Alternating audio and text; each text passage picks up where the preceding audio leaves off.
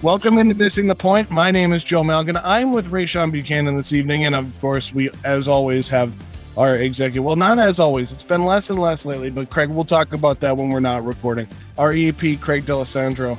Uh, happy Valentine's Day, guys. Valentine's Day was this week. Uh, hope you celebrated it, whether you're single or married or not. Who knows? Whatever, you know, or or you didn't and that's fine too because it was just a monday and it's a corporate holiday that's just uh capitalism. So anyway, Yep. uh, if you don't know what else happened this week, uh, is the, the Super Bowl, Super Bowl 56. It's the um, championship game of the National Football League here in the United States of America. I know we have a lot of listeners from Ireland and Jamaica, of all places. So uh, you want to make sure they know what the no, they know what the Super Bowl is. I'll stop mansplaining. Uh, but Ray, what a game! Uh, it was a fun night. It's it's really interesting to, and I- I'll I'll share my feelings on it as as we get into it. But it was really a spectacle, and and it was a lot of fun to watch. It had a weird air around the game this year. I, I don't I don't know why it felt that way, uh, but we can get into that. But the the playoffs leading up to the Super Bowl were absolutely outstanding. You had the Patriots get blown out by the Bills. You had the 49ers beat out the Packers. You had, you know, you, had kind of not I don't want to call them the dark horse, but you, you had the Cinderella story in the Cincinnati Bengals, and then you have, you know, 36 year old Sean McVay and his I don't want to call them a band of misfit toys, but when you really look at that roster, they kind of were a band of misfit toys. They were pieces put together from other places uh, to attempt to win a Super Bowl, and they did just that. But you know, leading up to the game, it was a very different air as well. They didn't arrive. The Bengals didn't arrive in LA on Monday or Tuesday of the week before the Super Bowl, and they didn't have their normal media availability stuff d- due to the COVID protocols and everything else. But all that said, Ray, did for you did this game live up to its its expectations after after what we saw the rest of the playoffs?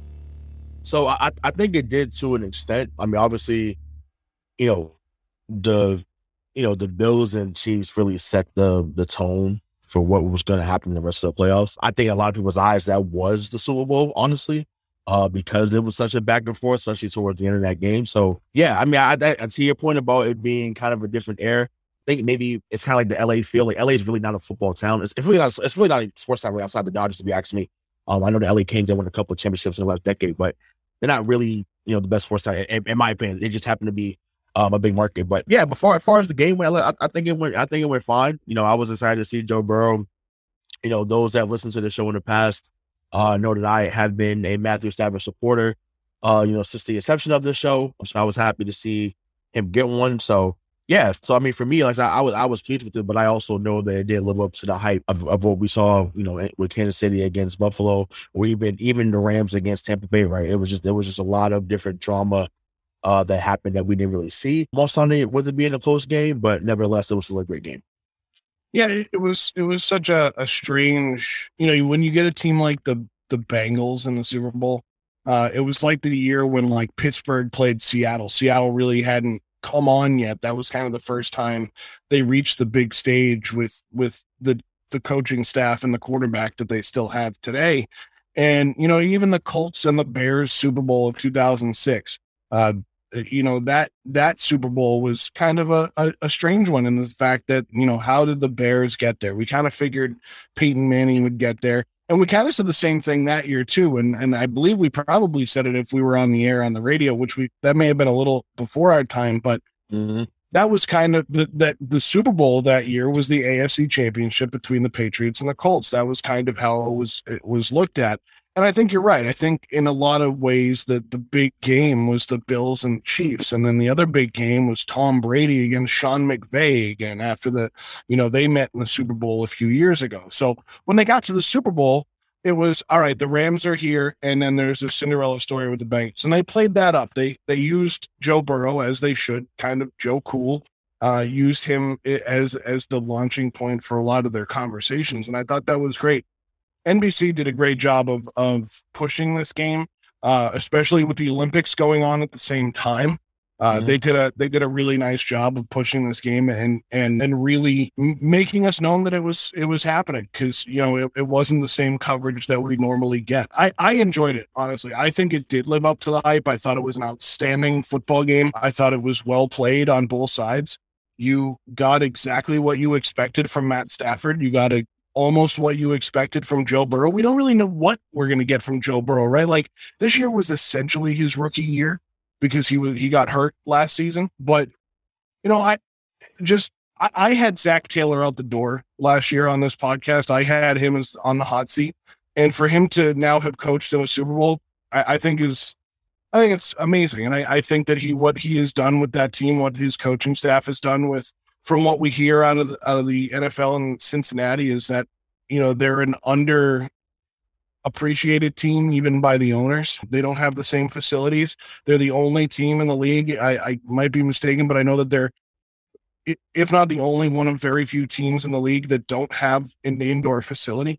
Uh, and they do a lot of practices at the University of Cincinnati for that reason. So, you know, they're they're kind of underappreciated in that way. But for them to to do what they did and to get to where they did with the roster that they have a very young roster, whether it's the coaching roster or the playing roster. But for the Rams, man, I mean, this is a good segue uh, into our into our next question. But the Rams, as I said, the misfit toys, Ray. You know, you you got uh, you got Matt Stafford in his 13th year in the league. You have Aaron Donald in his eighth year in the league, who's been pushing towards this his entire career, and this was his second Super Bowl. Cooper Kupp, who is he's the best. He's the best receiver in the NFL right now. I, I think Ja'Marr Chase is up there, but Cooper Kupp is the best receiver in the National Football League. And then you know uh, you have Odell Beckham Jr. who who got there and caught a touchdown pass, caught the first one on the Super Bowl. A lot of people made a lot of money off of that. Yeah, you got you got Whitworth, the, the left tackle there, who's 40 years old. He's he's the oldest player in the league right now at 40 years old since Tom Brady retired uh, shortly before the Super Bowl. So you got a you got a group of guys that have. Uh, sorry, but can't forget about Von Miller. You got a group of guys that have been chasing rings, and Von Miller does have one. He got one with Denver and Peyton Manning in 2015.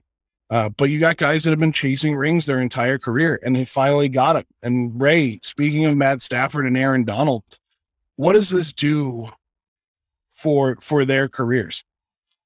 Uh, well, I'll, I'll start with Stafford. I think that he he goes. I think he was kind of like in that Brad Johnson, Trent Dilfer kind of category. Even though he had one more, but I feel like he was maybe looked at as those type of quarterbacks. But that, I think that puts I think it puts him a, a step above that now. You know, I, I to me, listen, I, I he was awesome early on in the season. I thought he was an early MVP favorite. You could clearly see that he was one of the difference makers of why they were you know, dominating the way they were dominating, you know, and I, I disagree because I, I got a message from a friend of mine saying, man, you know, it was kind of like plug and play. Like, you know, Goff, you know, Goff got them there, there too.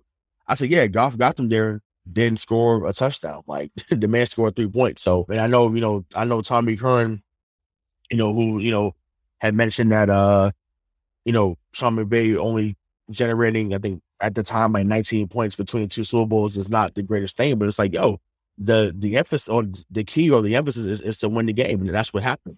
But you know, far as Stafford goes, like you know, he had his he had his lumps, and you know, you had his moments where you're like, okay, here we go. Like he's he's he's he's, he's reverted back to to Detroit, uh, Matt Stafford. But you know, he he he got it done, and I don't think he's a Hall of Famer just yet. Still, but I know that's that's the question that's going to be posed. I know it's been on the Full Letter Network and other you know media outlets, you know, just to create content throughout the week as we're doing right now ourselves. But yeah, I, I, think like he's very very well on his way to that Hall of Fame career. I think he's very he's close to fifty thousand yards. You know, he'll he'll easily get to sixty before he's done. In my opinion, he's only thirty three years old. Uh, so you know, but you know, very happy with him. As far as Aaron Donald goes, this this dude is in the LT, Reggie White's, you know, uh, what's the guy who played actually on the Rams? Deacon, Deacon, Deacon Jones, yeah, Deacon yep. Jones, Deacon Jones he he's he's in this cat. He's in that category. like this this guy, like this guy came off the womb, uh, just just a football player. It is it's it's unbelievable. Um, he's he's top five defensive like period. Regard regardless of error, regardless of position. Like it's just I've never seen someone dominate. The man, like you say, he's been in the league for eight years. The man has been all pro, not a pro bowler, all pro for seven years in a row.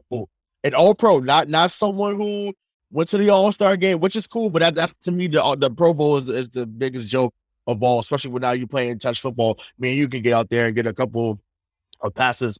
You know, with, with Craig, me and Craig protecting y'all.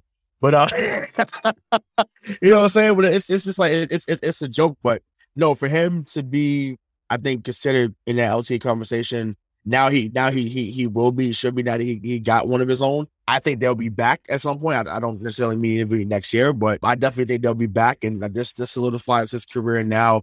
Um, he easily would have been a Hall of like he's going to be first ballot Hall of Fame. Oh, without a doubt.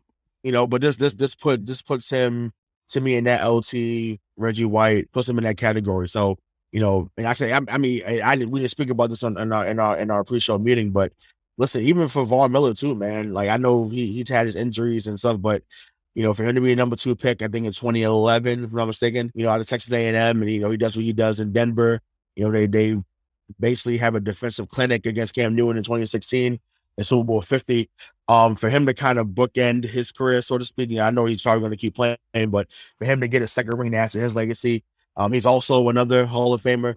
Uh, you know, Jalen Ramsey has, has, has, done a lot for him. So yeah, like that that that whole that whole team, man, they had like like you said, the misfit toys. They they found a way to get it done.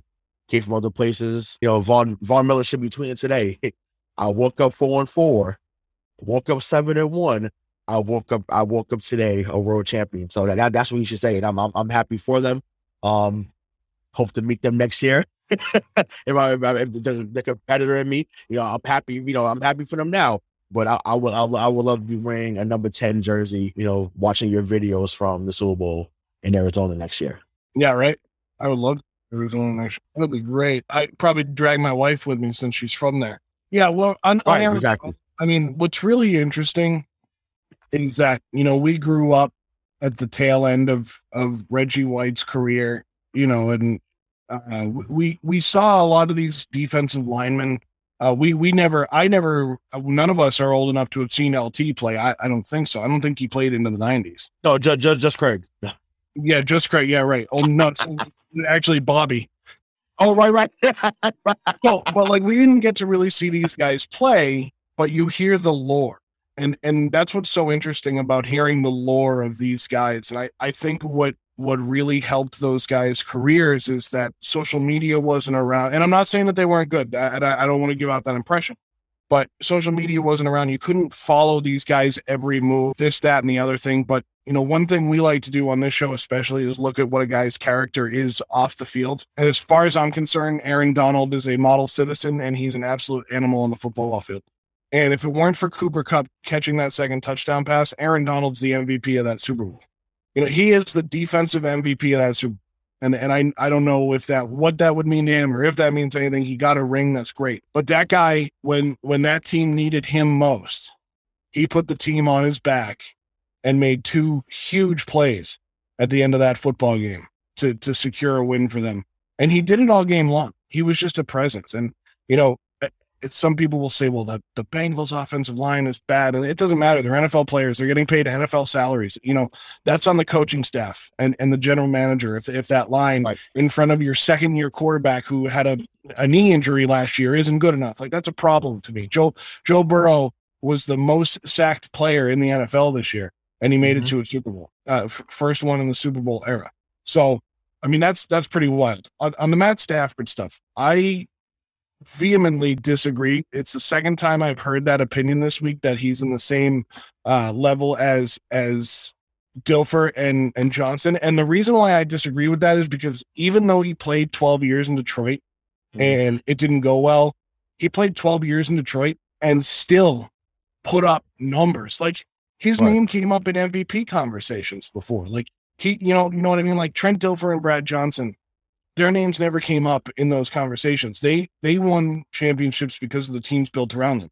When you think of some of the greatest defenses of all time in the NFL, sure, you think of the Purple People Eaters, you think of the uh, the '86 Giants, you think of you think of the uh, the the 2015. Uh, sorry, Denver Broncos, the Denver's Craig almost almost screwed that one up. Right, right think of the 2000 Ravens. You think of the 2001 Buccaneers. Like those are the teams that you think of. So that's what those teams had going for them. Now, did Matt Stafford have a great defense around him? Absolutely. Oh, right. Look, look at his numbers on the season. Granted, he had 17 interceptions. He's the first quarterback to lead the league. Second, first quarterback since Eli Manning in 2007 to lead the league in interceptions and go to a Super Bowl and win.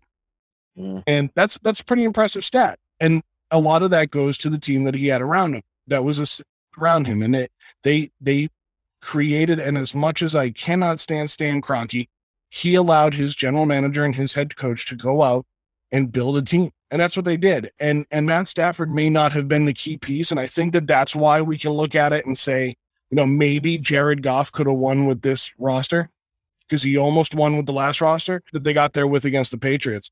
But I think if Matt Stafford's the quarterback of that Rams team against the Patriots a few years ago, that game might have gone a different way. Yep, I, I, I, it's funny. It's, it's almost it's almost like we've done a show together before because you you you're, you're you're in my head. I, I was yeah. Thank thank thank God. Thank God it was Jared Goff back there that threw a pick to Stephon Gilmore, and not not that he couldn't have picked off uh Matthew, Matthew Stafford, but Sure. you know also Cooper Kupp didn't play in that game either. I forgot about that that Yep. that uh that tidbit. So yeah, so yeah, whoo. Thank, thank, thank you, thank you, football gods. Even though you know we all know they shouldn't have been there because there was a pass interference. but you know that's a whole other conversation for today. But Right. yeah, um, maybe that was just karma at that karma at that moment. But yeah, yeah. I mean, also too, I see another uh another tweet that I thought was was uh was relevant to this conversation. Man, uh Dante Scarnecchia deserves he, he, he- put him in Hall of Fame right now. Because the fact that you did that type of job against Aaron Donald, that he didn't really get to Brady like that a few years ago when they played.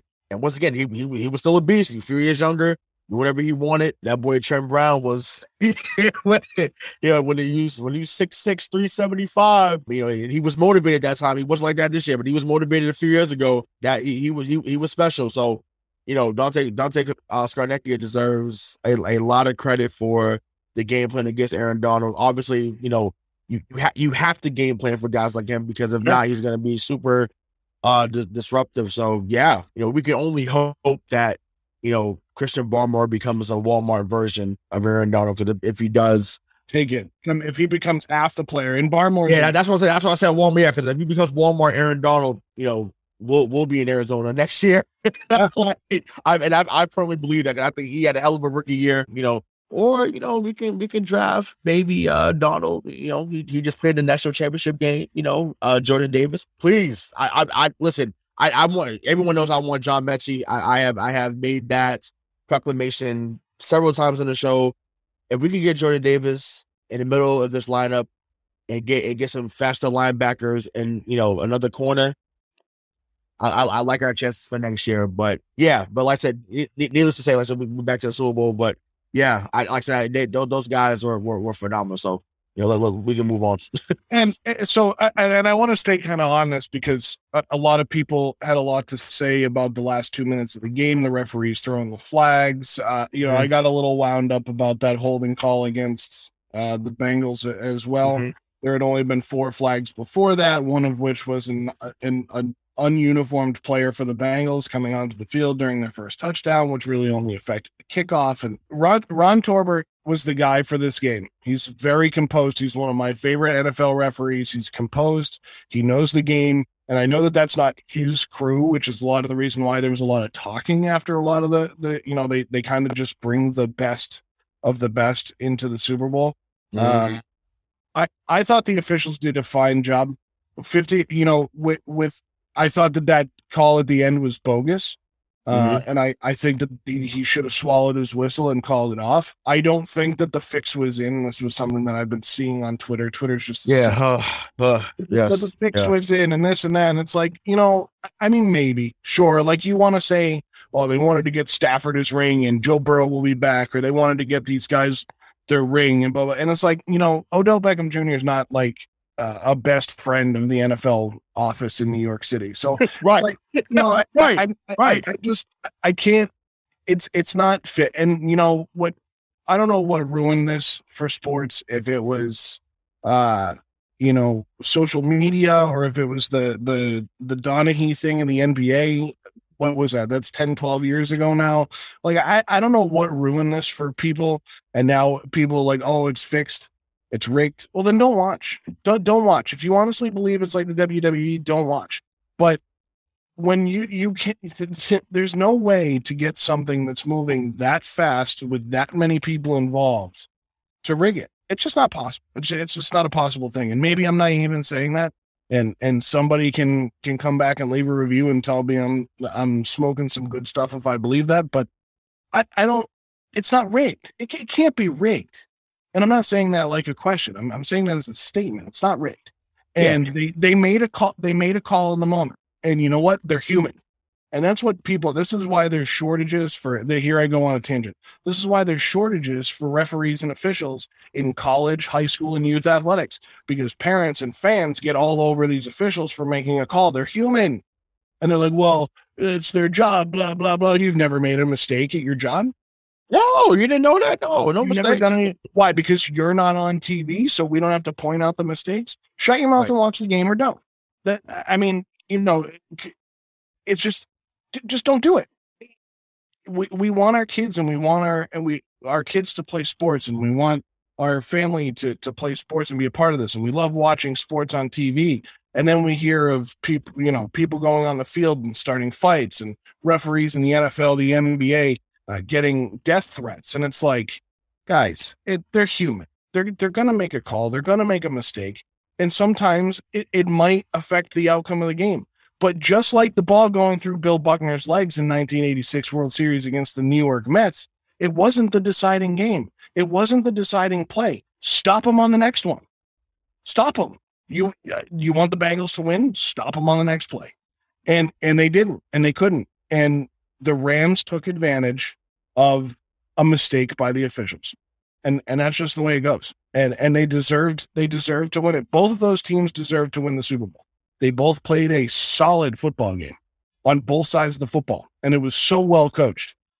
It, it was just it was so much fun to watch, and and I and just for people to want to ruin it by saying it's rigged is just heinous.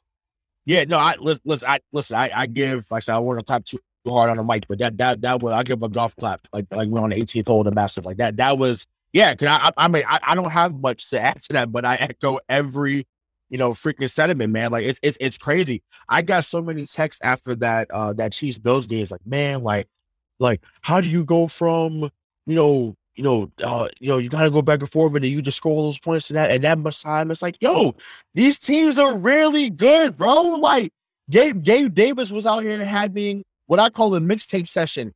Boys was out here spinning around like it was a laundry cycle. It was out of control. That that man did whatever he wanted. So it's, it it happens. These guys these guys are professionals. Professional athlete. Yeah, they're world class athletes. Yeah, like, he's perfecting his craft. Imagine that. But yeah, I listen to your point about what, whether it was Tim Donaghy. It, it, it definitely was. It was Donaghy is a mix of social media. Also, too, stop stop gambling. Stop gambling. You know, you're you're, you're mad because you had a plus twenty two hundred off a off a fifty dollar bet. Okay, I, I feel you, but at the end of the day, you just lost fifty dollars. Okay, all right, cool. Hey, like you lost five thousand, ten thousand now. Right, I, I'd have been crying too. I, if I lost ten racks, I'd just say, hey, you know what the fix was in. Damn it, this is a problem. I, I I get you. Um, but yeah, like you said, to your point, yo, don't don't watch, bro. Don't watch. Don't make all these statements about how this is. It's just like it it, it, it makes no sense to me. Um, you know, now with with this certain things, with certain things like obvious, sure. Um, was that a face mask against J- on Jalen Ramsey? Absolutely. Yeah. Did Jalen Ramsey get torched the whole game? Absolutely. so no, me. oh, well, Jalen, no, it, it, was it a makeup call? Maybe it could have been. It could have been. It, it could have been that because they, I think they noticed. Well, damn, we we we did miss one. I hated it was at that time of the game. you know. Well, they're going to go back and they're going to watch this as a as a as a as a crew and as referees. Mm-hmm. They are evaluated every. It's not like these guys just do the games and then it's never heard of again. People watch these, they evaluate, they look at they, they look at what the crews do. Uh, who was the the crew earlier in the playoffs that it was basically said they weren't going to get to do another playoff game because of their poor performance. I think it was the the, the Raiders Bengals game. Yeah, I think it was. Yeah, and, and that's just the way it is, and that's what they do. They go back and look. So they're going to look at the Super Bowl and say, "Hey, maybe we missed one here. Maybe we missed one there." And it's it's a learning experience for these people. It's just like it's just it's just like these athletes making mistakes and not executing on plays, man. It, it just happens. And yeah, they're going to score points in that short amount of time. Those are two of the best offenses in the NFL and that the NFL's ever seen. It's just it's just the way sports go. But you're right about the betting thing, and I, I am glad you brought that up because if you're not betting on the game, you don't care as much. And if you're if you're pissed that you lost ten thousand dollars, well, it's it's not it's not the official's fault. It's not Cooper Kupp's fault. It's not the the linebacker from the Bengals' fault. It's your fault for putting ten grand down on the game. Don't blame other people for your shortcomings. Like right. That, right. I, I don't Facts. the casino with ten thousand dollars and then lose it all and come home and like that's all that's all my money. Like not not whether it is or it isn't. That's not the point. It's just the ten thousand dollars. But yeah, I, I mean, I'd be divorced in two seconds. Like stop, stop, stop spending all your money on this crap. I mean, listen, I'm a big proponent of, of legalized gambling, legalized marijuana. Love it. Let's do it. Good, good way. You, you want to get more money, more tax money, more revenue. Great. But let's start putting it where it's supposed to go. That's a different podcast. Uh, but, but at the same time, like if you want it, you got to be responsible. And that, and, and so many times I'm watching games or, or fantasy football with people and they're like, oh, what the hell? What WTF? And he couldn't do this. And they took him off the field. And it's like, yeah, because they don't care about your fantasy team they're they're they're they're just out doing their job, man. Like just uh I've gone on this rant so many times about these people. It's their profession. It's their job. It's it's no, I don't know, but it's their job. It's it's their livelihood. It's what they do for work. It is work. It's work. When I come home from work, I don't sit there and think, you know, this was another thing that, that somebody brought up, but and I saw this video on um TikTok of this guy uh, and he he uh clipped Joe Burrow was out at a bar and Kid Cudi was performing and he was up on stage with Kid Cudi and this guy's, you just lost the Super Bowl. The, he doesn't give a shit that he just lost the Super Bowl. I'm sorry I have to say it that way. I mean, he cares. He he cares that he just lost the Super Bowl. That's a big deal to him. But what is he supposed to do? Go sit in his hotel room and sulk all night? I, I don't come home and sit on the couch and, and think about all the mistakes I made all day. I don't think about my triumphs and sit there and like get over it, man. It's these guys at work. Just let, let them let them live their lives. You watch them, and then when it's done, get over it. That that's the way I feel. But let's keep talking about the Super Bowl. So, Ray, I love it. This is good. Fired up. I love it. This is great.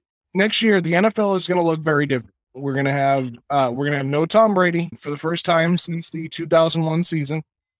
We're going to have no Ben Roethlisberger for the first time since the 2005. Yeah, 2004. Yep. Mm-hmm. Yeah. Uh, was he part of that man thing? Oh, yeah, he was. He was part of that. Yeah. He like uh, no Ben Roethlisberger since 2000 uh, for the first time since 2004. We're we're gonna see new coaches and new places, new quarterbacks in new places. You know, it's it's gonna it's gonna we're gonna see a lot of the landscape of the NFL change this offseason, maybe more than we've seen it change in the last five ten years. Joe Burrow and the Cincinnati Bengals are obviously an up and coming team. Uh, Craig, you just cockeyed. Why? Because I'm saying the landscape is going to look different than the last five years. Why? Because Tom Brady left the New England Patriots two years ago. You think that was the entire landscape? There's more to the NFL than just Tom Brady. I'm all fine. uh, I was looking at Mac Jones's girlfriend feeding him cookies. Oh, they're adorable, by the way. They are adorable. They they are adorable. He he I seeing pictures of him with his girlfriend makes me like him even more because I feel like he's just a cool dude and he's like really good to her, and that makes me like him even more. So nothing else out here, dog. Just marry her, yeah, and just keep getting better for the Patriots, and yeah, just just marry her right now, bro. Yeah, that's, hey, listen, there, that's what I did. I just knew I was never, ever, ever going to find anything better than my wife, so I married her. Good answer. Good answer, baby. There's no greater love than playing Fortnite, and having your girlfriend bring you chocolate chip cookies all right, I might I might need to trade him for like what is this, the 1957 Yankees? Uh so so but Ray, the, the landscape of the NFL is gonna change time. Um and you know what the, the Rams and the Bengals. I mean, I guess the Bengals especially because they're the younger team with the younger coaching staff. Are we going to see them back in the playoffs, making this kind of a push next year, or do we think the landscape of the AFC is going to change enough that it's going to be more difficult to get there? So I, I, think it'll still be more difficult. Like they'll they'll make the playoffs. I think that Burrow's confidence is through the roof, regardless of what what goes down. Obviously, like like I say, he's mad that he lost Super Bowl. Chase is upset. You know, Boyd, Higgins, like you know, Uzomah, like they they're all mad that they lost. Obviously, so I, am sure they'll be driven all off season by this this loss and how close they were and what plays they could have made and you know just you know how they played as a unit when it mattered most. Um, so yeah, they'll they'll they'll be around I think that, you know, the AFC North is always going to be competitive as long as Mike Tomlin's coaching Pittsburgh, regardless of what you feel about his coaching philosophies. Like the boys, they they just find a way to to to win games. Never had a, a record below 500. Right, exactly. I still think Lamar is is is, is still a problem when he, when he's on. You know, and like I said, I, will I'll keep saying this. So I'm doing the face. The man got hurt and they didn't win another game the rest of the year. Just saying. So whether you thought Tyler Huntley was better or not, and he, he was really good, um, but Lamar's Lamar. He was he was fun to watch. Yeah, no, yeah, man, for sure, for sure. He he he, he definitely was fun um to watch, but you know he, he ain't number eight. He's not new era. He, he's not him. Yeah, they'll they'll be around, but yeah, as far as the landscape goes, I mean, listen, you still got you know you got Mahomes, you got Herbert, um, you got Josh Allen. I do think Mac will be in that category eventually. I really do. Um, it's just a matter of I don't know how his progression is going to look in year two. I think he's going to be a lot better. Um, but he, he's still a tier below those guys uh, right now, and that's okay.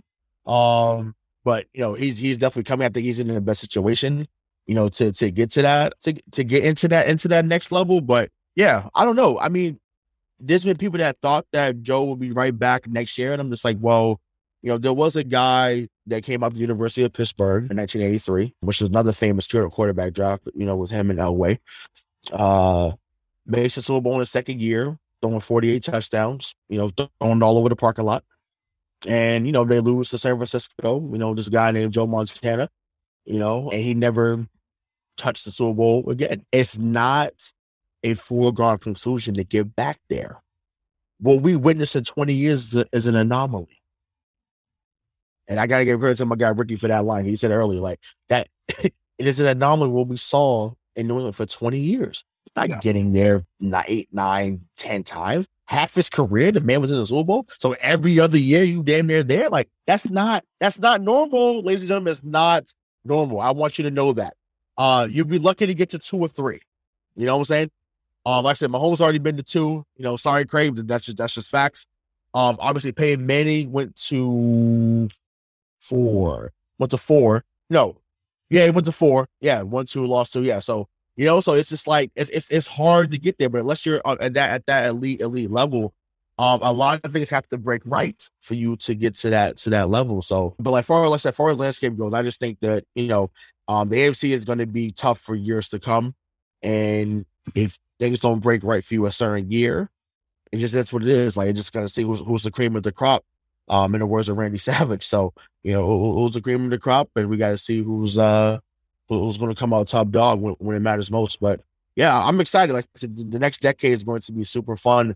And it's always going to be someone that you didn't envision being in that conversation that comes out of nowhere. And, you know, so I'm excited to see if that happens in the AFC, if it happens in, you know, the, the, the NFC, because obviously, you know, you got Dak, you got Kyler, you know, so who else up that, that NFC is going to emerge as, you know, a, another quarterback that's going to be really good. So we'll see. But either way, football's in good hands. You know, even if legends are leaving, uh, the NFL creates a new star every year. Hell, they create a new star every week, uh, just about. So they'll they'll be in good hands uh, for years to come, thankfully. Yeah, I think that the biggest thing that the Bengals have going for them uh, is the fact that next year, I, I think the Ravens are going to be a little pissed off about their season this year. I think they're going to come back with a vengeance. I think they're really going to push for that NFC North title. The Browns are not moving in the right direction again, and the the the Steelers, while I agree with you about Mike Tomlin, I they're now in a rebuild. They are automatically in a rebuild. They do not have the next guy uh, behind Ben. They're going to have to draft or trade, which I think that's a great opportunity for Pittsburgh to go out and get a guy. I mean, we, there's a guy right now in Indianapolis that apparently they're either going to trade or cut in Carson Wentz. I mean, we could see Carson Wentz go to Pittsburgh. We could see Russell Wilson go to Pittsburgh. We could, I mean, we, are I'm high on, I'm high on Wentz. I think Wentz is better than people give him credit for. But the fact that the, this, this makes me a little upset at, at GM in Indy because I think the best thing for Carson Wentz is to play under Frank Reich. And for them to want to get rid of them, I don't know if it is Frank Reich that wants to get rid of him or if it is just it's, pure- yeah, it's, it's, it's peer pressure for sure. It's peer pressure. Oh, but, but but he would be a I think Pittsburgh, and I didn't think until right now. I think Pittsburgh would be a great spot for Carson Wentz. Oh, I, I, oh, please, please, I, I, because I have some Philly fans that you know I can't stand to that what happened. Well, even before the the the the, uh, the Philly special, but oh my God, please, please let that happen. and Oh, him come out great? there and go for like 35 touchdowns, like seven picks. Please, please let that happen. Because like I said, they, they have a wide receiver corps there and they got a running game there in Najee Harris. Like, please, please, please let, let that happen. Train him, train him to Pittsburgh, please. if Pittsburgh isn't on the phone with Indy, because because Indy will give him up, they'll, they'll give him up for a bag of balls. right. They're, they're talking about him right now, so great. And and so I- another, I know that that's the division, but another guy that's been a trade rumor is allegedly the Washington Commanders. Um, I like their new name. I know a lot of people don't, but I will say it on the podcast because I haven't had that opportunity. I like the new name. It makes for where they are in DC. I think they missed a huge opportunity not calling themselves the Sentinels. I think there might have been a reason why they couldn't. I, I I I like the brigade though. I think we talked about it off there. Like I, I think the brigade would have been really dope. And Brigade here would've comes the brigade. Like I, I I oh I just I just love it. I, I mean, you know that the brigade is gonna the, the brigade's gonna be the name of their their fan like their fan base. You know what I mean? Like it's not gonna be the the hogs anymore. It's gonna be the brigade. Well, they'll they'll probably still have the hogs. Craig, Don't forget there was that guy in Maryland who trademarked pretty much every single possible name you could feasibly name Washington, so it took them so long to come yeah, up there's no way he didn't get commanders. I mean, if if he didn't get commanders, he might have seemed pretty smart. But that's kind of dumb if you don't go out and get commanders. I mean, you're in Washington D.C. with the president, who's the commander in chief. A- And that's just it. It makes sense. I, I like I like what they did. I, I thought it was a good move for them. But they're apparently saying there's been a leak that they could justify trading the 11th overall pick to San Francisco for Jimmy Garoppolo. No way. That's in the No news. way. No. The it- news. listen, listen, listen. We we've been Jimmy G supporters, but I listen, man. No, I'm not don't, trading don't number do 11. It. Don't do it. Don't do it. give- I'm sorry. I'll give you a third. No, I- yeah, I- thank you. Third or fourth, cool. Not the eleventh pick. Cut it Yeah. out. Cut it out. Go, go get Spencer Rattler. Go get some. Cut it out. Don't, don't, don't do that. Don't do it. Please don't. Well, you know what? But see, here's the other problem I have, and now now I know we're going off on a quarterback tangent. Why why isn't Taylor Heinicke good enough to, to play quarterback for the Washington Commanders? I think he's good enough. I don't know. I, I mean, you know what? to me, he's Ryan Fitzpatrick 2.0 though. Yeah, but he's not as cool. Number one, Ryan Fitzpatrick.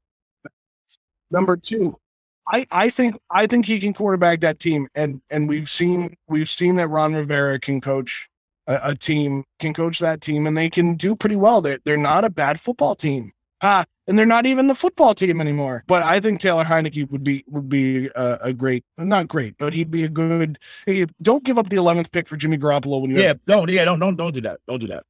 Once again, third, third, third, third through fifth. Give, give him a day three pick for for that guy. Don't, don't cut it out. Yeah, that's disrespectful. Dan Dan Yeah. Snyder already needs to be pushed off of a short pier. But anyway, so so I, I agree with you on Joe Burrow. I don't think they get back next year. I I want to wait to see if he's Dan Marino 2.0 instead of Joe Cool 3.0. Like let's wait and see. I there is a good possibility that the Bengals ruin him. There's a good possibility, but I mean next year I I, think I, I think her. I think Herbert is actually Marino, not Burrow.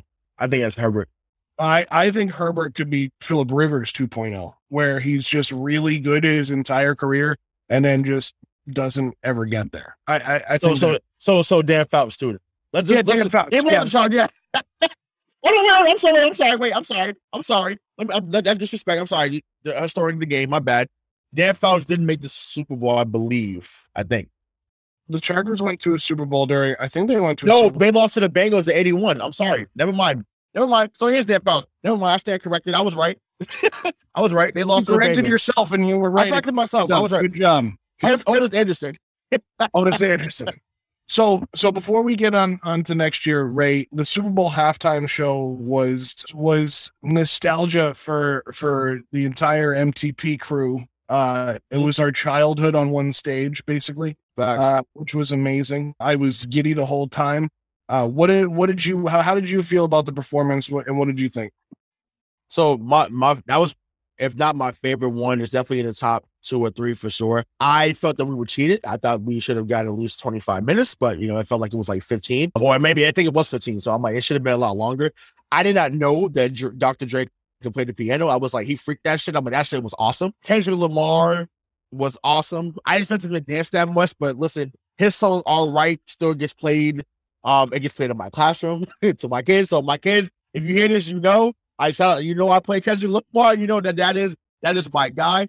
Um, love Mary J. Blige. I didn't love the no more drama being played there, but maybe that was just her trying to send a message. And that's the case, then I'm I'm with you, Mary. But um, as a fan US Mary, I will I want to hear real love. I wanted to hear just fine. I want to hear I can love you. There's a whole bunch of stuff I could hear from Mary, and I was like, I was I was ready for that, that and again. Um, but the the best thing of the day is that 50 Cent has turned into a dollar fifty. Uh, uh that um and listen, I can fat shame because I'm 350 pounds myself, so it's okay. It's whatever. Um, it, it, was it was unbelievable how much he grew. You know, I mean, hey, I know 50, your pockets grew too, big dog. I know, I feel you. The pockets got fatter, and so did you. That that was that was that was amazing. Wasn't he broke like five years ago? Yeah, and then shout out to Power. Power changes. Like. I mean, the man got three top shows on on TV right. I think full. I think it started with him when he did that boxing movie of Jake Gyllenhaal a couple years ago. Yeah, yeah, is that so? I mean, listen, he let me he got around Floyd, um, and I'm pretty sure that you know, regardless of what you think of Floyd outside the ring, um, the man's a marketing genius. So you know, he definitely learned from uh from Floyd about how to how to remarket yourself and rebrand yourself, and that's what he did. The man has been uh nothing. He's been nothing but money literally and figuratively since uh since since 2015 2016 so more power to him. But yeah i loved it. I felt like eminem's part was too short but it had the most impact. Agreed agreed. Yeah yeah right facts facts and i'm glad that you i'm glad that you highlighted that on that tiktok because when it happened and i'm talking about the kneeling i was like all right he's taking a knee whatever. I didn't realize right. till afterwards the nfl was like don't do it. Don't you do it. And he was like i'm doing it. Yeah okay guys i'm not getting paid for this so shove it even if he was like it's listen Eminem is one of the most influential artists we've had ever. Well, I mean, three three of those guys on there are, are three of the most influential. I mean, Snoop Dogg is literally a generation. Dr. Dre is one of the best producers of all time. Right. And Eminem is is one of the best things ever to come out of Detroit. I mean, he's. I, I was I was shocked because you know he's he's been refined. um, me Snoop Dogg. I was shocked that he came out in a whole Crip uniform. I was like, oh, this is this is a little different. Um, uh, by the way, I mean, I, I, I, I, know I told you this off the air, Craig, but whatever. I'm going to give you the flowers on here. Um, I thought that was a beautiful video to put together because it's accurate when the DoorDash is coming already. Like that, that Dude. is dope. Like doing a crip walk, phenomenal, phenomenal. People were upset, fuck them, but it was upset. go, go, go check out our TikTok if you haven't had MTP show because it. Oh yeah, for sure. Yeah. Show notes. MTP pod. I'm sorry, uh, MTP Pod on TikTok at MTP. I, I made that TikTok just as like a DoorDash meme, and it ended up just exploding. And I didn't watch it. I didn't like the halftime show. Why are these guys out there? I was like, what are you doing? This is a DoorDash or Grubhub just like a meme. What are you doing? No, that's what I'm saying. But you, you that, but that that's that's social media for you, right? And once again, it gets the people going crazy. So keep doing it, brother. It's cool. Keep keep listen. Keep uh keep making the controversial. yeah, and you know what? Cool. If you don't like it, don't freaking watch it. But hey, but people keep doing it. People love the Jackson Mahomes video. People love the Ben Roethlisberger video. So keep it coming. I, I, I don't do these things like planned out. I mean, I kind of do. But when I put that Jackson Mahomes and Brittany got eliminated from the AFC Championship thing, I was like, yeah, that was planned. I was like, maybe 20 people see this. You know, 85,000 people saw it and liked it. And I was like, all right, fine. People really hate this couple. Not the couple, but the so, brother. people. They yeah. are they are a couple of people. Well, they might yeah. be people. We don't know. So anyway, I, I agree. I agree wholeheartedly on the halftime show. I thought it was outstanding. I still agree with with kind of the consensus that Prince was still the best. Uh, Coldplay has a soft spot in my, a soft spot in my heart because I was at that Super Bowl. Um, but this was just it, it was it was really cool because you know Prince was before our time. Coldplay was kind of during our time. Like they were a 90s thing, but we were kind of a little too young. Then they kind of stayed relevant. they kind of still are. Um, but these guys, this group, this group of artists have been relevant for a very long time. Uh, and they really, they changed the game in a lot of ways. Eminem, without a doubt, changed the game of, of hip hop. Uh, in so many ways, mostly for the better. Uh, uh and you know the I mean, they're all they're all great artists, and they are the music that we grew up on. It's what we used to listen to on the way to school, and then as we got older, on the way to the bar. And it, it's just, you, you, know, it's just it's it's it was cool to see, and it was. How many times have we gone to the bar where you just belted out regulators? Oh, all the time. I was Oh, really man. hoping they bring Warren G out because Nate Dogg, you know, RIP. No, I- oh, I, I was so I was okay. So I'm glad I'm glad that you acknowledged that. Listen, when I I would have fell I would have I would have fell off I would have fell off the fucking couch if that regular is be also shout out to Michael McDonald for letting for playing that sample. Appreciate you because you created one of the biggest hits of all time. Appreciate you, brother. And also you're a hell of an artist yourself. But that oh my god, I would have fell off the couch if that had happened. Cause that I listen, that that song One of the there- greatest rap songs of all time. yeah, listen, man, man, and the fact that almost thirty years later he's still eating off that song as he should because it, was it was just phenomenal. He he chose to go the producing route, and that's fine. But man, yeah, I the only the only thing that, in my opinion, that was missing, and my mom was like, well, maybe he just wasn't available. I just don't know how you do a West Coast thing. You didn't involve Ice Cube. Like I just, I just, I don't, I don't know, and I I, I understand that you know it, you had a You lot of got a certain amount of time. I, only yeah, I, I know, I know that that's that, that's that's the that's the musical person to me. I was just like, man, like, can you imagine like in, oh, in LA to, in LA to win the Super Bowl? Yay, yay! Today was a good day. Like that that would have that would have been crazy. Would have shut it down. Obviously, I mean, uh, God rest his soul. If Nipsey Hussle was alive with this, oh, grinding on my like, yeah, this this so much. I mean, I could do another twenty minutes on this alone, but it, it, it would have been crazy. There's so many ways they could have went, but either way, they they produced it phenomenally. It's gonna be hard to top whatever they do like next year. I know it's gonna be in Arizona, so I don't know what they're gonna do um out there. But yeah, they they have they they have a, they have some big shoes to fill uh for next year's show. Unless you bring someone like Bruno Mars and like you know the group he's doing like I mean he's he's on fire. He's on Fortnite, not a sponsor. That too. not a, not a sponsor. But hey, listen, Epic Fortnite. You guys, you guys looking for a sponsor, you know we're always open. Uh, so last thing about, yeah, last thing about the the always looking for sponsors. Uh, we'll we'll elaborate on that in a few minutes. Uh, so final thing before we before we get to uh the NBA, which we do want to touch on after the trade deadline and and kind of this re, rejuvenated Celtics team. Um, you just mentioned that the Super Bowl next year is in Arizona. You know, the last two years in a row, we've had the home team, uh, the the the host, basically play in their own stadium uh, for the Super Bowl. Is Arizona good enough to get there next year, or or is this what's going on this offseason a, a little a little too much, and is it going to prevent them? So if if D Hop is help, if they get a consistent running game and you know their defense continues to improve, then yes, I mean I think they will roll on. They were well on their way uh to to making a playoff run this year, but it, they they just ran into a juggernaut clearly because that that team ended up winning the Super Bowl. But yeah, they're they're definitely the, the talent's definitely there. Like to say otherwise, I think to me would be kind of blasphemous and maybe even a bit premature. But um, Kyler Murray definitely is the real deal. He, just, he he also needs to stay healthy, you know. But it's hard, you know, when you have that five nine, five ten frame.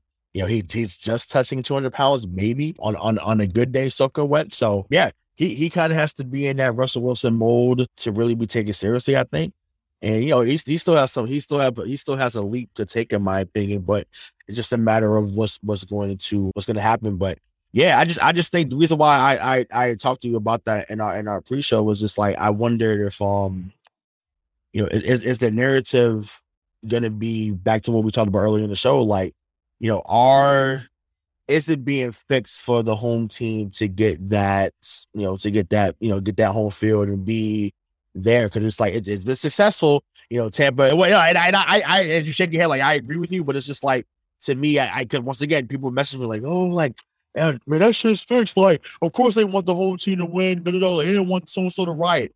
Uh, which I kind of believe low key believes but LA because LA we are LA rioting for some other shit so I can only Well, what is LA rioted for, Ray? What what have they ever rioted for? Yeah. what I'm saying? Just just saying. So I I, I kind of I kind of get that. I, I I can see where it would have went left had LA they got blown out. Listen, stuff would have been on fire. Yeah, that, that's a whole nother once again, another podcast, right? Um but no, but I, I mean, like I said, I, I just I wanted to I posed that question because I just think that maybe it's a trend that maybe the NFL doesn't want to go through, but I can see if they're generating, you know, more revenue from it and more ratings from it or whatever, you know, we'll see. But like, I, like I, Trey, I'm this is for you, brother. So if you listen to this, when you listen to this, when this comes out, bro, if it was about the ratings, I said, listen, Brady and Mahomes or some, or some other like Aaron Rodgers, like those guys would have been in it because those guys are the people what people want to see. They want to see Brady lose. They want to see Mahomes lose. But they they wasn't there. They got beat. It is what it is. It happens. You can't get there every year. You go, you know, you, either you're going to be the hero or you play long enough. You play long enough to become the villain. Like it, it's it's just that simple. Um, that, that's just what it is. But you know, uh, as I went off on a tangent, I'll come back to what you said. Uh, yeah, in, in short order, yes, Arizona's good enough, but they, they just have to be healthy to get there. Before we get to the NBA and the Celtics, the rejuvenated Celtics, we do have a message from our shiny, brand new, just out of the box sponsor, Skillest. And to tell you more about that, our sponsor, Skillest, here's Craig. This episode of Missing the Point is being brought to you by Skillest. Getting golf lessons can be a pain, but it doesn't have to be anymore. Download Skillest, the app that connects you to the best professional golf coaches from around the world. No more driving to your local range to get an overpriced lesson from some random coach. Skillest lets you pick your coach, record your swing, and get detailed analysis, all from your cell phone. Want a lesson from Steph Curry's coach? Or how about Cameron Smith? You can get them all on Skillest. Plus, through this exclusive offer, get 20% off your first lesson with the promo code MTP at checkout. That's MTP at checkout for 20% off your first lesson. Download Skillest and cut strokes off your golf game before the spring. And that sounds amazing because if I ever hit the links again, I haven't I haven't golfed in so long. Did you used to like be a golfer? Nah, I, you, did know, it for fun. Did it for fun. Yeah, I did it for fun. You know, I like to. I've seen I've seen pictures of you hitting golf balls out in the ocean. Yeah, I I golfed twice in my life. When I was nine and ten years old, like we, one of my, she was like a big sister to me. Her name was Melissa. She she would take me and my my best friend JoJo to the Franklin Park golf course. Oh yeah, and we we would yeah we would hit. I was awful. I'm hitting things into you know, I'm yelling fore way after the fact. She's like, "No, you gotta say it like as it's in the air." I'm like, "Oh, like I don't, I have no idea what's going on." So yeah, it it it, it, it was fun then. Um, I wish I had took it seriously because you know the fact that I can go around the Swing a Golf Club and go around the world and travel and just get money for placing. I should have said so. I'm sorry, Melissa. You, I, I should have listened to you when I was younger, uh, because but I wouldn't have been here with MTP. So it, it all, it all worked out, baby. It all worked out. And either way, it, it it comes back full circle because now, like I said, you know, we're on with Skillest, baby. So, and I'm trying right. to get my golf swing ready. You heard? and Craig, Craig, Craig, you can cut this part out if you want. But Ray, way to perpetuate that stereotype. Go ahead, Craig. Yeah. you know, and I can't even top that. Yeah, that that no, yeah, no, keep it in, keep it in. Now, yeah, that, that, was that in. Oh God. Oh. Anyway, right. I'm about, I'm about to get. Speaking of rioting, I'm about to get in a lot of trouble. No, oh, but uh, so hey, the the NBA uh, trade deadline just passed. Um, a lot of a lot of movement, a lot of movement. We we maybe thought there was going to be. I think there was a uh, a couple of trades that were a little surprising to me. Uh, two of which were McCollum and Halliburton getting traded. You know, I I think the the I think the Celtics made a few big moves. So let, us talk about that. But what was the most what was the most surprising deal to you? No, you you said it, man. That that Indiana Sacramento trade. Sabonis is a is a bona fide stud, and you can't see stats. You know, I had to throw that in there, Craig. You know, you know where that's from. But I I just I couldn't believe when I saw that when I saw that alert. I said. I said, "Is is Kevin Pritchard drunk? Like, what what is what is going on? Like, why would you Sabonis is Turner? You you picked Myles Turner over Sabonis, but whatever. Um, Sacramento also. What are you also drunk? Tyrese Halliburton wanted to be a part of the turnaround in Sacramento. No one's coming up there unless you're going to get a winery. Like that, that, there's nothing up there in Sacramento. Like, what are we doing? Once again, if you listen to the show out there, we thank you. Keep listening. But it, there's nothing out there besides winery and the uh, well. And I'm, once again, I'm dating myself by saying this because it's no longer called the ARCO Arena. I think it's called Golden One. But you know, I'm like, there's nothing else out there besides that. So Halliburton has been a baller. He actually, I, I actually wanted them to draft I wanted the Celtics to draft him at 14, but he ended up getting picked at 12 by Sacramento. We ended up getting Nesmith at 14. But you know, so yeah, Halliburton's been has been awesome. But yeah, uh CJ going to the Orleans, like I I I agree with you. I think that was also a shocker. Like I knew he was gonna get dealt. I just didn't think it was gonna be a New Orleans, especially if you don't the uncertainty of Zion. Like he hasn't been playing, he hasn't played. It, it just seems like he'd rather be on Bourbon Street than be in the Smoothie Center, which I totally understand. As someone who's been out there a couple of times. I I totally understand Zion. The, the crawfish is, is delicious. Um, mm-hmm, the craw- but yeah, I mean, yeah, you know, so I, I just to me, I'm, I'm, i was surprised by that for sure. But yeah, you know, we, we got to get into that Brooklyn Philly trade. Obviously, that that was that was a trade of the day. Well, go go right ahead. Yeah, we're getting into yeah. So I mean, James James James Harden going to Philly. You know, like I said, as we're recording this, you know, his his new team is getting demolished by forty. Um, you know, with our Boston Celtics. So that's always that's always that's always beautiful to see. You know, like I said earlier, dev taxes and us beating Philly is, is just something that we that we do. So those are things you could count on. I I do think that this is one of the rare situations where both teams won. I know on paper people are thinking that it was a you know, basically it was a finesse. Like Daryl Morey got finesse. Obviously, when you get three starters, so when you get Simmons, Seth Curry, and RJ Drummond, Drummond's kind of been passed around like a collection plate at church the last few years, and it's, it's been kind of rough. But you know, he can still get you a double double when when needed. He, he's good. He's good insurance. You know, behind uh, you know what that collection plate always gets though, money. Right. Right. Yeah. yeah. He, he he he gets it. He gets his bread. That's for damn sure you know, he may get traded by February, but he's going to get his money. So, you know, def- definitely think that he's going to do well there behind Claxton and uh and Lamarcus Aldridge. But I personally think Simmons is going to be phenomenal in Brooklyn, and I'm I'm I'm in the minority there. That's fine. I'll stand. I'll die on the hill. Um, when you have to, when you have the third option, and I get it. I know that Kyrie's only available for some of the games. I get that, but when you don't have to be worried about scoring and you're just passing off the guys that want to shoot because we know Kyrie does not want to pass. The man wants to shoot because he can shoot the lights out. And we all know the talent that Kevin Durant is. So they they should be foaming at the mouths with this addition and looking to get out there. I just think that's awesome. And then, you know, when you get someone like that can space the floor, like Seth Curry, him and Patty Mills out there uh, should be a nightmare. Now they're going to get cooked defensively, those two, because they are not much bigger than you and I, Joe, height wise. So that they're going to be it's, it's going to be open. It's going to be hunting season out there defensively. Then they're going to get they're going to get killed in a lot of pick and roll, but it's going to be hard to keep up with them offensively on most nights when they're when they're healthy. And then like, they got better defensively because Simmons, regardless of what you think he is offensively, the man is all that defensively and more. So, um, I, I think it's, it's a win win, but I'm excited to see how it unfolds for both sides. I think it's a great trade for James Harden. I think Brooklyn is going to be more of the same because I think Ben Simmons is a baby Kyrie. And I think he's going to continue to do what he did in Philly and not, and that's not play and bitch and moan and, and not, not want to get on the court because he's not getting his way. I mean, you look at Kyrie, you look at, you look at Kyrie, KD, and James Harden. They played in 16 games together in, in what, two seasons there together? Mm-hmm. Or a season and a half. I mean, that's, you know, you try and put that together, and, and I don't want to say I called it, but I called it.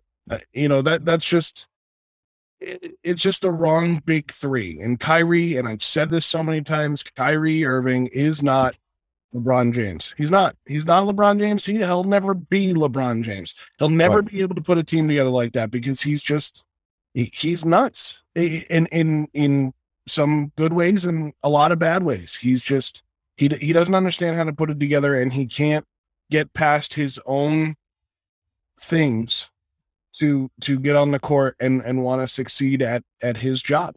And that's that's fine. You know what? If you want to ride the the coattails of having an incredible career leading up to the nba and then having a great start to your career and and being a huge part of a cleveland championship i mean they probably don't win it without you.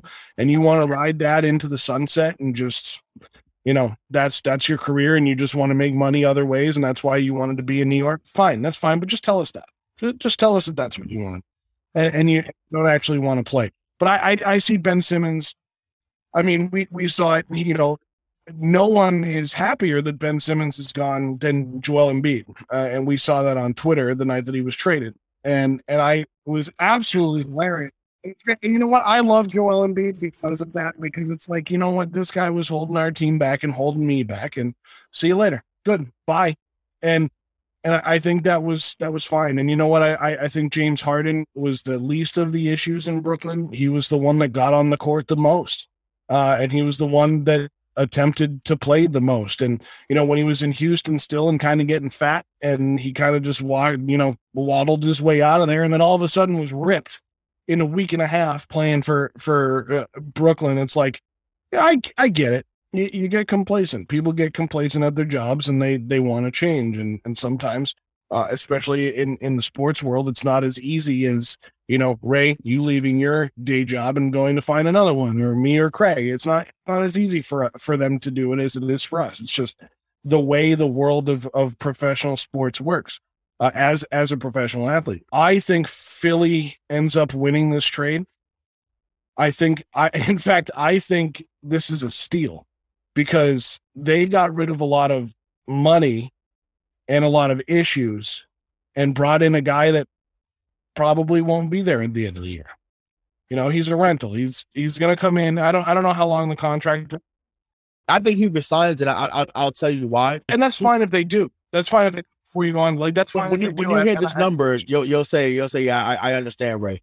He at the end of the year. Well, no, it, it's it's not it's not this year. I think it's the following year. So he can he can opt in. I think he he was one of the guys that got the new deals. The when they when the NBA money went up around 2017. Yeah. So he he can opt in for 45 this year. I mean, sorry, not this year, like the for 22, 23. Yep. Then then as a free agent, the, that next year in 23, he can sign a five year deal for 270. He's gonna stay. he ain't going nowhere. But this is why I think Philly is gonna win this deal because you have a Joel Embiid who who is he's he's a for all intents and purposes, correct me if I'm wrong, he's a top 10 player in the NBA. Oh yeah, right right now, absolutely, absolutely. He's outstanding. Right now So so Harden doesn't have to go there and be the guy, which we already know he doesn't necessarily want to be the guy, but he wants to be a guy. But he was being, even though he played the most, he was still being overshadowed by KD and Kyrie in Brooklyn. So he's going to go to Philly. He's going to have Joel Embiid basically run the show, and he's just going to be a part of it. And again, going to make his money, and he's going to play basketball. And I, I, you know what, uh, this one I really hope I'm right about because of those three guys in Brooklyn. I mean, KD is an otherworldly talent. Um, you know, James Harden and and Kyrie Irving are two of the best players in the league. I, I think just consistency wise, James Harden is the best one because he he plays. He he's on the court. you can you can see the, the you know availability. One of the biggest things in sports is availability, and he's available and he plays. So I think that's why why they won this trade. On on to another big team. Speaking of LeBron James, LeBron basically came out and said this isn't the Lakers' year. It's the first time in his career I think we've ever heard him say this. You know, he's been in the league since 2003, and he he has said it's not our year. Basically, LA didn't make any moves, and Anthony Davis might be a problem. So why? First of all, let's start with LA not making any moves. Why did they? Why did they Danny Ainge this trade deadline? ah, that, that, that's that's a good way to, to, to dump it. Yeah, that's that's exactly what happened, right? I just think they didn't have much to move. They hyped up Talen Horton-Tucker like he was the second coming of Michael Cooper or James Worthy. You know, we're just some Laker greats. And that's not the case. He's a, he's a decent piece, but he's not someone that was going to be a difference maker for another team right now. Not right now, maybe in a few years, but not not at this point in his career. So, you know, when you can only offer Talen Horton-Tucker and a 2027 first round pick that no one cares about right now because it's so far down the road, it, it was going to be hard. And I, if I could go a little bit deeper, I don't think people want to be the team or organization that helped LeBron get his fifth ring. That that's that's that's what it is. When when you it's it, it you know it, it's hard it's hard to be painted that because it's like you know you think okay well it's LeBron you know he's, he's GM he's making moves he's, he's, he's this he's that. You know people become resentful and they they won't say it but they they they act they act like it right? So he's you know I I don't think that he that he wanted um Russ to stay. I know that that's what he eventually you know he he is he initially wanted was him for him to come to LA but you know that it clearly has not been the fit that they envisioned, and that's okay. Like we find that it, it it just happens, but because Russ makes so much money, I just think it was going to be hard to move him. And to me, although I don't like John Wall, um, I think John Wall would have been a better fit right now. Well, John Wall has less to lose. Right, yeah, that too. But I, I can't, and I can't believe that's even coming out of my mouth. So my friend that listens to the show is gonna be like, "Oh my god, like you gave John Wall credit." I'm like, so I'm about to tell I'm gonna tell I'm gonna tell Craig straight there from the tape. But I did player v player, you're taking Russell Westbrook over uh, over John Wall. Yeah, yeah, yeah. But I mean, but, but right now because of how how much he's you know he's digressed. Oh, he's not digressed. Money, money and fit, money and fit with the team. I think John Wall was the better. You know, look, this is kind of the quote unquote big three where LeBron has failed. Him, uh, Russ, and AD. I mean, I, I this is one where it's it's failed, and and that's fine. It's not it's not going to hit every time. You know, you, you can't have. Uh, who who is the the guy that I loved from Cleveland, the bold center there? Ilgauskas? No, Yeah, Ilgauskas. yeah, it's a Jonas Ilgauskas. You know, not Mhm. everybody can be Jonas Ilgauskas. You know, they're just sometimes not a good fit. And I, just wanted to drop his name. Uh, but yeah, I, I just I just don't think He, he was an all star. yeah, he was. I- I just don't think it's a good fit. I, I agree with him. And and you know what? It may be crazy, but sometimes it's like it's like when I said I didn't think that I thought that look that OBJ was going to blow up the Rams locker room. OBJ just got a, a ring because everything was perfect and all the things around him were perfect and Yeah. they were winning and things were going his way and he was getting paid. And it's like, yep, of course he's going to shut his mouth and go play because everything's going the way it should. So I think if things were a little bit different, and it may not have, but I was wrong in this vacuum. And Mhm. and I think that that it's kind of the same thing here. Is that a- a guy like John Wall would have been a, a better fit because he makes less money, he's got less to lose, and he probably wants a ring. Yeah, I'm not saying Westbrook doesn't, but So what Westbrook wants it too badly, and and and, and that, that sounds that sounds weird. But- career started in OKC. Absolutely. Yeah, it, it sounds like he, like he, but it's like, but same thing we, we talk about with Harden. Like, how many, how many great teammates can you get though? Like, and I'm not just for Russ. So Russ, you got you had PG, Harden, KD. Now you were Braun, AD. Like, how how many how many teammates can you get? You had you know you had James twice. You know what I'm saying? Pers- personally, and I, I I I think I said this on the show. I I wanted Russ to get traded for Kyrie so badly. I was like, I said this this would be that's this is the way it has to end. It has to end with Kyrie would never play with LeBron again.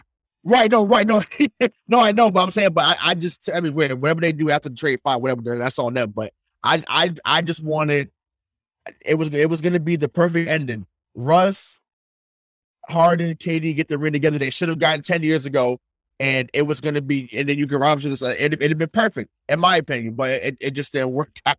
It, it didn't work out that way. But uh speaking of something that's working, you know, we could do a segue the Boston Celtics made a couple of trades on on on Thursday as well. all of a sudden they're likable again after I had to listen to you, Bobby, and Dave mostly. You know, Mike would chime in from time to time. Craig and I would kind of throw in our little memes and jokes because it was funny that they were kind of failing miserably. And then, Well, y'all, y'all was laughing at us. That's okay.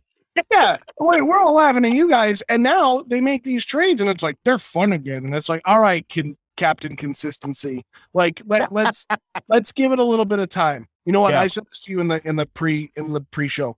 What what Brad Stevens has done at this trade deadline is exactly what we asked Danny to do at other trade deadlines. And it wasn't to go out and build a championship team. It was to go out and build a team of guys that that want to be there and and want to play the game. I mean, bring it. Do you think? And and I'll I'll put this to to this question because I I think this is an interesting point of view. But do you think Brad bringing back Daniel Theis is a slap in the face to Danny Ainge?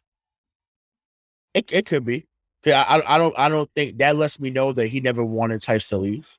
I, there's a lot of guys that he's bringing back. I mean, Horford, Horford, he brought back Horford. Like we're we're overlooking these things that like Danny's Danny got rid of guys and Brad's and we talked about this power struggle before this whole this whole thing switched up in in the front office and and uh with uh Ime.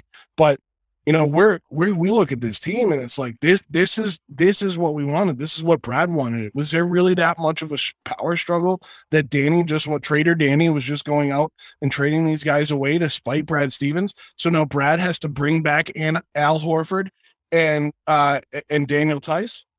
I, I think I think Brad values team camaraderie over anything else. I think I th- I think what happened is you know Danny Danny Ainge his era because he played with Bird, he played with McHale, with Parish, played with um he played with Charles Barkley as well, right? Played with Clyde Drexler and Buck Williams and Terry Porter. Like he played with so many great players that he's like, look, fuck fuck the eighth, ninth, tenth, and eleventh guy.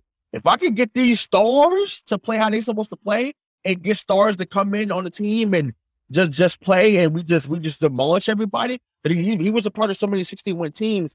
I think he saw it that way from like you got to get the stars to win, which that that there's truth to that, but you have to make sure that the team is balanced throughout that it's not top heavy or that you don't have enough star power like it was here at times, you know, and and in, Brad Stevens era, you know? And it failed miserably every time he went out and did it. It failed with Kyrie. It failed with Gordon Hayward. Now, granted, I think I think Brad had a lot to do with the Gordon Hayward move. Obviously, college, you know, but it didn't work. I, I thought he was coming back too. Honestly, I'm not. I'm not gonna lie to you. I thought he, he was coming back. He might. I mean, you know, maybe that was something. I, I don't. I don't know. Maybe him going to Charlotte instead of Indiana when it happened and we were talking about it. Maybe that's this is all part of a, a bigger plan. Who, who knows? I mean, it could be he's just down there kind of stewing for a little while now. I mean, if he's healthy and he's playing, I, I think he's fine. Um, yeah. But you know, like like I just kind of interluded there, it's the Bridgies. He's bringing, you know, and we all called them Bridgies, and everybody called them the Bridgies, and it's a bridge year. But that maybe that's just not Brad Stevens' style because it's not. I mean, look at he he coached at a mid major in Butler and brought him to the Final Four two years mm-hmm. in a row. Right. I mean, this guy is no slouch, and and and, and I, I think at first we all thought, and granted, we're halfway through his first season as an executive with an NBA team, so right. I don't want to go jumping off the deep end here. But I, I think we've already m- misjudged Brad Stevens's front office prowess. I, I think he has some, and I He's now granted he's just putting his team back together that he had when he was coaching here, but I think he may clearly he he can coach this type of a team. Um, I think it's teams that he's used to coaching and has coached in the past. Um, and I, I think that's a, a, great part of of these trades that were made and bringing these guys back uh, and and bringing in the pieces that they did. I, I and it's interesting because everybody seems happy with it. Like that the consensus is that this this was good before they even got back out on the court and started playing as well as they have and they are tonight. I think it's just it's been it's been a, an over resounding positive from the fan base, and that's that's a that's a good thing. Well, because he he, he hasn't been afraid to make certain moves right now.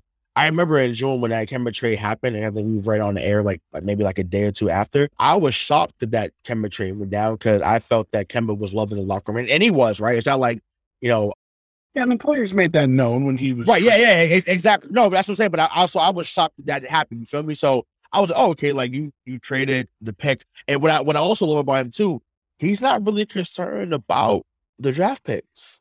It's like oh yo take it, which is what we've been clamoring. Danny was like holding on to that, holding on, holding on, holding on. It's like bro, like you're you're you're you're a hoarder of draft picks. It's like yo, that's not going to there's nobody in the draft in in the mid to late first round that was going to help us win the championship. Like, and that's what it leads me to the, the you know this Derrick White trade. Now, Derrick White, Derrick White is not the a superstar player, you know, but he is someone that can get you 15 a night, which is hard to do in the NBA. Lauren Cunningham was like 15 a night or, or above it. It's hard to do. The, the transition has really been seamless these last few games. Like as, as, they're currently up almost 50 against Philadelphia right now.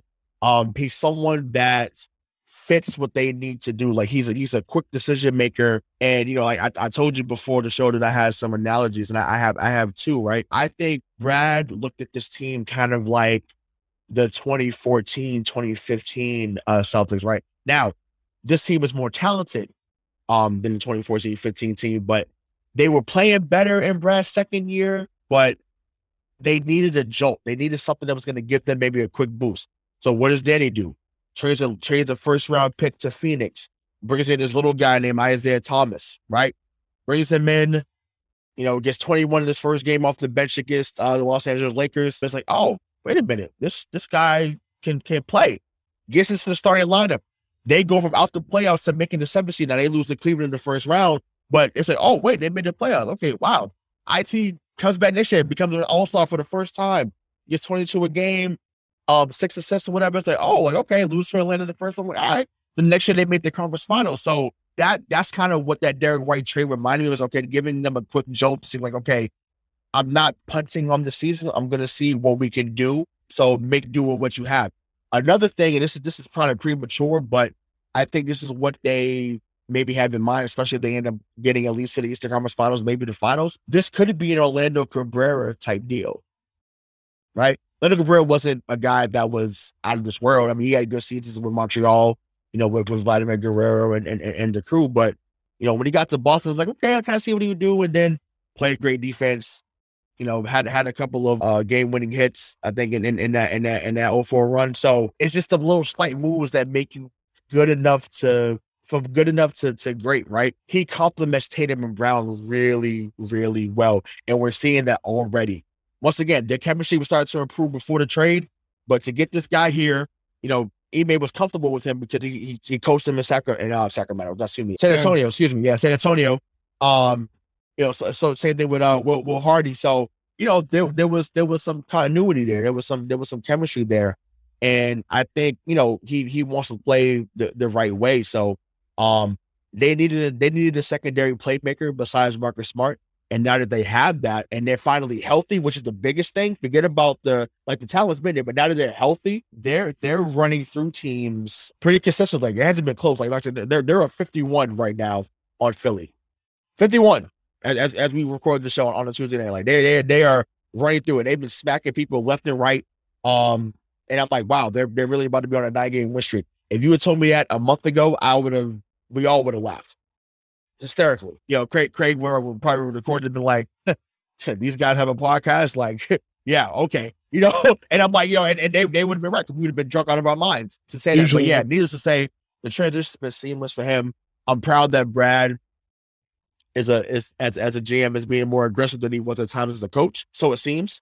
And yeah, but now you know it, we'll see what he does in the off season. You know, what do you look to bring? You know, you got another you got another trading section now because you got rid of Josh Richardson and Romeo. So I don't think they can they can they can't aggregate they can't combine those two. Which I think that'd be around 15 mil if they do, but I don't think they can combine uh those two. If they can, that'd be great because you that can kind of that kind of change so you can bring in uh to Boston. But yeah, I mean he he's he's improved. Ime's improved as a coach as well. I, I want to say that uh publicly because I said that he should go back to just rocking with Nia Long. And you know, I was I was I was a bit emotional early on, but you know, he's he's starting to find his bearing as well. Once again, he's not out, he's not out of the woodwork with me yet, but I, I am pleased with some of the rotations he's done lately. And yeah, it seems that his stamp is, is there, especially defensively. This team defends. You're not scoring against this team. They just have to figure out the offense. So once the offense is figured out, really the sky's the limit. We're about to go on a nine game win streak of our own, and Craig's going to get pretty emotional. So we appreciate you joining us on this episode of Missing the Point, our recap of the NBA trade deadline and Super Bowl 56. We appreciate you joining us on this episode. We hope you enjoyed it. Uh, and uh, you know, Skillest is is our our new shiny sponsor. So if you like what you heard from Craig there in the middle of the show, uh, go give them a shout. Give them a follow on Twitter uh, as well. They're uh, they, they they've um, really uh, helped us as well on on social media and been a big part of our our last few weeks. Uh, they're they're a good follow uh, and they're they're fun to follow. Actually, they're they're pretty funny on Twitter. So go give them a follow. Use use the the code at, at checkout with Skillest. Uh, we hope you enjoyed everything for Rayshawn Buchanan and our EP Craig D'Alessandro. I am Joe Malkin. We'll talk to you next week. Electricast. Welcome to the Candle Power Hour. Come with us backstage behind the scenes of show business spanning over four decades and bringing you the experiences that can only be told by the people who were there. Our guests are from the A list, the F list, and everyone in between. Get set for some of the most insane, hilarious, and inspiring stories you will ever hear. I'm Mercury. And I'm Diego, your host for the, the Candle, Candle, Power, Power Hour. Hour. Have you ever wondered what actually happens in Congress every day? Stay informed on Capitol Hill's daily happenings with a concise, factual summary of the Senate and House of Representatives activities from the previous session, free from bias, on the Congressional Record Daily Digest podcast. Subscribe on your favorite podcast platform and discover the process from the heart of U.S. politics. The Congressional Record Daily Digest, an Electricast production.